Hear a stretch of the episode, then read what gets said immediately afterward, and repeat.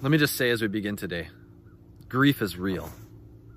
I've stood in this very cemetery and other ones like it with many of you as we've buried our loved ones in the ground. Grief is real.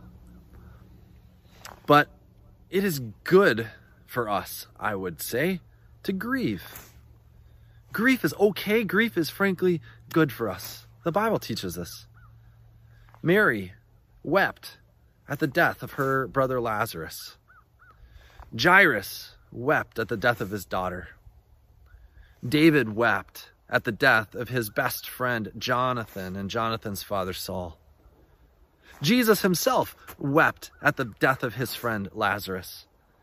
And I believe that Mary, the mother of Jesus, as she stood at a distance, wept as her son hung his head and breathed his last.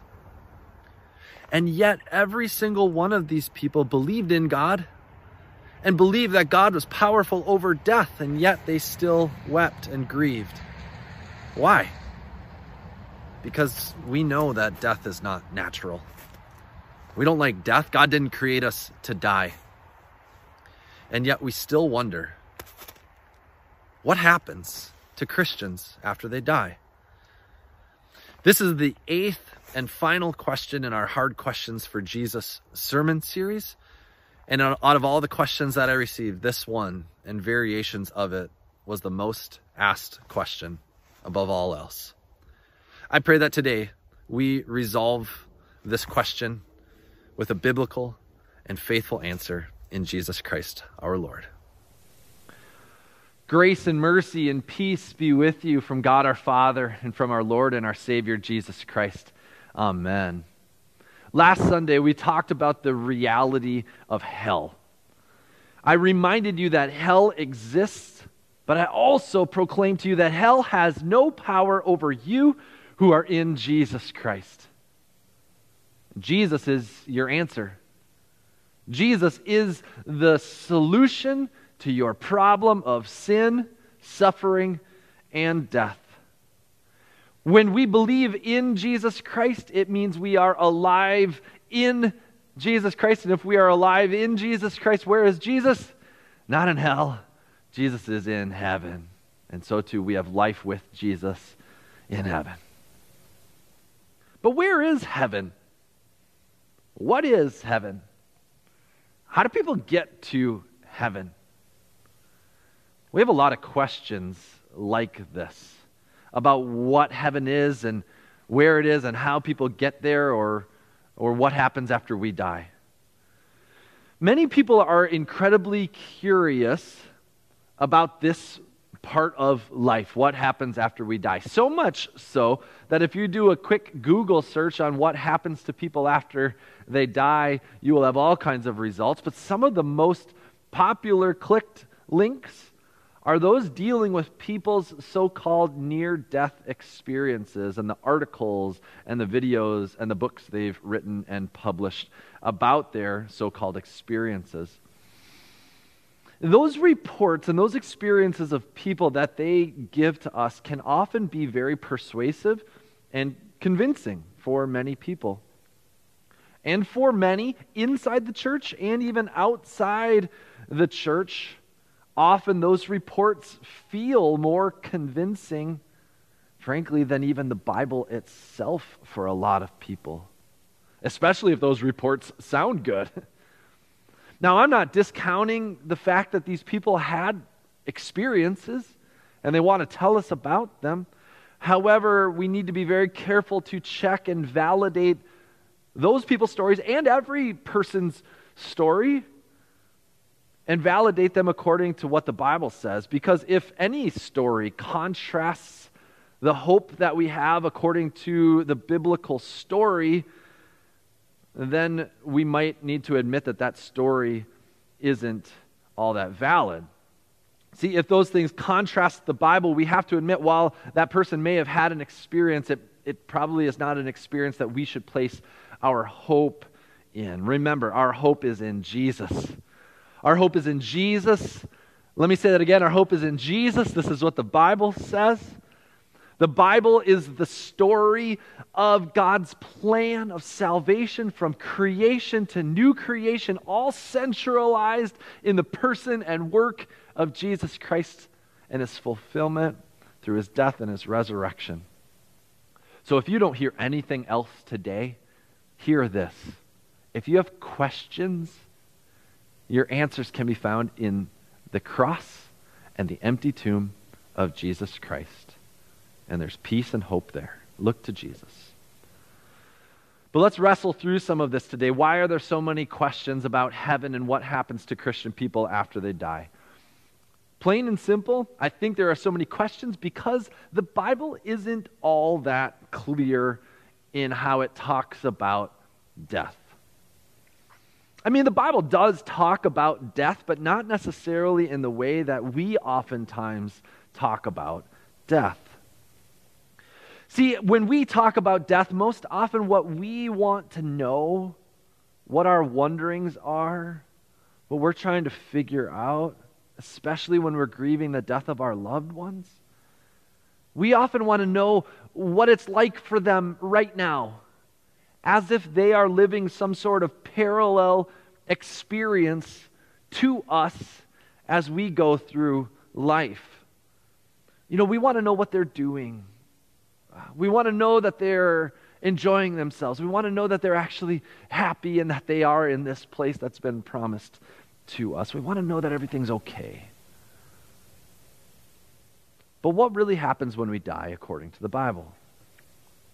Well, let's start at the very beginning because we need to see where it is that death came from in the first place. See, we learn early on in the scriptures that death is the final result of sin. Genesis chapter 3 says, From dust you are, and to dust you shall return. This was the final word God gave to Adam and Eve after their fall into sin. We also read in the epistle lesson today from 1 Corinthians chapter 15 the last enemy to be destroyed is death. So when Jesus came, Jesus came as the solution to our greatest problem. And what is our greatest problem? Sin. What is the result of sin? Death. So when Jesus came into this world and he died and rose again, he came to forgive our sins, yes, but also to deal with the final problem of our sin, which is death. That's why Jesus rose from the dead. Jesus is the solution not only for our sin, but also for our death. Jesus died and Jesus rose. The apostle Paul also speaks in 1 Corinthians chapter 15 verse 20. He says this, Jesus Christ is the first fruits of those who have fallen asleep. What does this mean? Well, the idea of first fruits is a biblical idea and it means literally like what it sounds. First fruits. So, if you're growing fruit, the first fruits are the ones that grow first. And in the Bible, this uh, first fruits idea is often used to talk about the way that we should give our offerings to God. Right? So if you're growing fruit, uh, you should bring the first fruit to God. You give your first fruits because you trust that God is the one who provides everything. So if He's provided this first fruit to you, you trust that if you give it to Him, He will provide much more just the same. And so often we talk this way about financial giving as well, right? We give our offerings first, or we should, before taking care of ourselves because we trust that just as God gave us that first uh, amount of money, that He'll give us what we need. We don't wait until that last soggy, cracked tomato is hanging on the vine after it's gone through a couple of frost cycles, and then we take it and pick it and bring it to God and say, Hey, God, I brought you the best. No, you take that very first one that ripens, that's crisp and juicy, and you would love to have, and you bring it to God. So we do uh, with, with, our, with our offerings as well. So we do with the first dollars that are earned. We trust it when we turn it to God and say, here, we, here you go, God. Here you go. I trust that just as you gave me the first one, you'll give me much more. So when Paul says that Jesus is the first fruits of those who have fallen asleep, well, what does it mean? Why is he talking about sleep? Sleep is the picture that the New Testament gives and the, the picture that it uses to describe the death of faithful people. You could do a quick search through your Bible uh, about how the word sleep is used and see the many instances where it's used to talk about death. Now, why is the word sleep used to talk about the death of faithful people? Because what happens when you go to sleep? What's your hope when you go to sleep? What, what do you trust is going to happen? That you're going to wake up. And whatever it was that was making you tired last night, whatever maybe was causing you anxiety or stress, hopefully when you wake up to a new day, you have a new perspective and outlook on life now that you are rested. The clearest example in the Bible, even though there are many, of, uh, of the Bible's usage of this word sleep to talk about death is Jesus' very own words when he's dealing with his friend Lazarus. Let me show you this. It says, uh, Our friend Lazarus has fallen asleep, but I go to awaken him. So the disciples said to him, Lord, if he's fallen asleep, he will recover. Now, Jesus had spoken of his death, but they thought he meant that he was taking rest and sleep. Then Jesus told them plainly, Lazarus has died. And for your sake, I'm glad that I was not there, so that now you may believe. But let's go to him. So, you know, the, Jesus says he's asleep, and they go, If he's sleeping, what's the problem? He's going to wake up. And Jesus says, ah, He's dead. He's dead, but let's go back, and I'm going to raise him from the dead. And that's exactly what happens in, uh, in, in uh, John chapter 11. So, back to the, the idea now the first fruits of those who have fallen asleep. Jesus on the cross died. He fell asleep. He had a three day rest in the tomb. And when he woke, he arose. He rose from the dead. So he is the first fruits of those who have fallen asleep. So, what does this mean? We trust that just as God gave Jesus Christ to be the first fruits of the resurrection, so too will there be much more just the same. This means that all who die in faith in Jesus Christ will be raised with Jesus Christ on the last day. On the last day. See, this is where the Bible spends most of its time talking. The Bible really doesn't spend a lot of time. It's not so concerned about what happens immediately at the point of death. And that's probably why there are so many questions and wonderings and ideas about what happens immediately when people die. Because the Bible just isn't so concerned about it. The Bible isn't really concerned about what happens at the point of death. What the Bible is concerned about is what happens on the last day. The last day, the day of the Lord, the judgment day. The Bible's got all kinds of uh, descriptions of this day but it is one day, one final day, the last day. And what will happen on the last day? Jesus Christ will return, and when he returns, the Bible says that he will raise the dead. And those who believe in him will be raised to eternal life, and those who do, did not believe in him will be raised to eternal punishment. See, on that day, when Christ returns, the heavens and the earth, as we know them, they too will pass away. And God will create a new heavens and a new earth. And we will live in bodies glorified, made new, whole, perfect bodies, yet bodies all the same. Just as Jesus rose in his body, so too will we, and we will be reunited with our loved ones, and we will be with our Creator for all of eternity. And the Bible uses a lot of descriptive language to describe what this eternity looks like. And some of our pictures, when we say heaven, are these pictures. But these pictures of what our eternity will look like they sound kind of similar to creation. The Bible uses a lot of creation language trees and water, right? stars and moon, bodies, animals. But all these things will be purified and glorified and made whole and new and perfect. What's my point in all of this?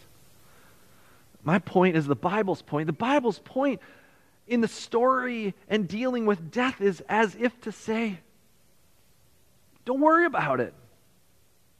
Don't get too hung up on it. Treat it for what it is. Be sad about it. Acknowledge that it's not natural, that you don't like it. Be frustrated about it. Grieve. And yet, at the same time, confess that Jesus Christ, who began a good work, will bring it to completion on the day that he returns. And this last enemy of death that needs to be destroyed will be destroyed once and for all. But some wonder what happens when I die? Okay, maybe I understand this idea of the resurrection, but what happens when I die? I, I kind of want to know. Do I sleep then for hundreds of years or thousands of years? Do I just sit around and twiddle my thumbs? That sounds really boring. Or am I immediately transported to the resurrection or, or, or to heaven? Or, or what, what is it? The Bible is quite clear that those who die in Christ are immediately with Christ. At peace and at rest with Him, it seems to be the Bible describes. The most clear example of this immediacy is when Jesus speaks to the thief on the cross and he says, Today you will be with me in paradise. Like, not a lot of waiting around. Death is seen as rest, it is, it is seen as sleep, but just, just think about this for a minute. God is outside of time. Everything that we do here in this earth is bound by time. The, the setting of the sun uh, and, and, and the, the stars in the sky. Some of you are checking your watches to see how long I'm, I'm preaching. I'm almost, I'm almost done. But everything that we do is according to time. When we die, we're in the presence of God. We can imagine that we are outside of time. And so I'm speculating here, which is a little bit dangerous, but I'm not going to push it too far. I'm just speculating, but imagine that if we're outside of time, you know, if we have this concept of, of death as sleep, you know, when you close your eyes and you go to sleep and you wake up, you know, unless you look at the clock, you're not necessarily sure how long you've been asleep. It might have been five hours, it might have been nine. You know, you might feel more tired or less tired uh, for either one of those things, right? But you don't necessarily know unless you look at the clock. Maybe it feels like that. And, and then we wake up.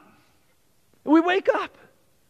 And, and then we realize, you know, we didn't need to worry about this thing called death. And that's what the Bible is emphasizing. Don't worry. When you are in Christ, you're already a new creation. The old is already gone, the new is already come. You are already with Jesus, and Jesus says, I'm with you always, right now, in this life, with you at the point of death, with you in all of eternity. I'm never going to leave you nor forsake you. Don't worry. In the gospel lesson today, the Sadducees, they were a Jewish sect that didn't believe in the resurrection from the dead. And so they came to Jesus with a logical conclusion that they were going to convince him that there was no resurrection from the dead. You can read about it more in the gospel lesson, what they tried to do. But when they came to him with their logical reasoning and saying there's no resurrection from the dead, Jesus had a clear and convincing proof to them that there was, and they all left being quite amazed in the epistle lesson today from 1 Corinthians 15. You know, I've quoted this a lot today. If you've never read 1 Corinthians 15, go home and read it, especially if you're wrestling through this whole death and resurrection thing. That's what that chapter is all about. It's a bit confusing. So after you read it once, read it again, and then probably read it again. And then if you're still not getting it, ask for some help. Okay, but it's very good stuff. But here's the deal the Corinthian church, um, and, and maybe, maybe the people of Corinth, they were challenging Paul on the reality of a resurrection from the dead. And they thought they had logical arguments to say, Paul, that's so foolish. That doesn't make any sense. And so they came to questions with Paul, such as this Hey, Paul, if everybody's going to rise from the dead at one time, where are they all going to fit? The earth isn't big enough. We don't have enough room in our houses. We're going to have a plumbing issue, Paul, if that's the case. Who, all the cows, how are we going to have enough hamburger? We don't have enough cows. Everybody's going to starve. And then what are they going to do? They're going to die again? Come on, Paul. They didn't have those exact questions for Paul. But I've heard those questions come from people in challenging the resurrection from the dead. But the Apostle Paul is very clear. If Jesus did not rise from the dead, our faith is in vain. But if he rose from the dead, it changes everything. All those questions that we have, they're oftentimes mere distractions from the beautiful future that God has prepared for all of us for all of eternity. Life in the new heavens and the new earth will be better than the best thing that we can imagine. And the Bible is clear there will be reunited relationships. There will be life.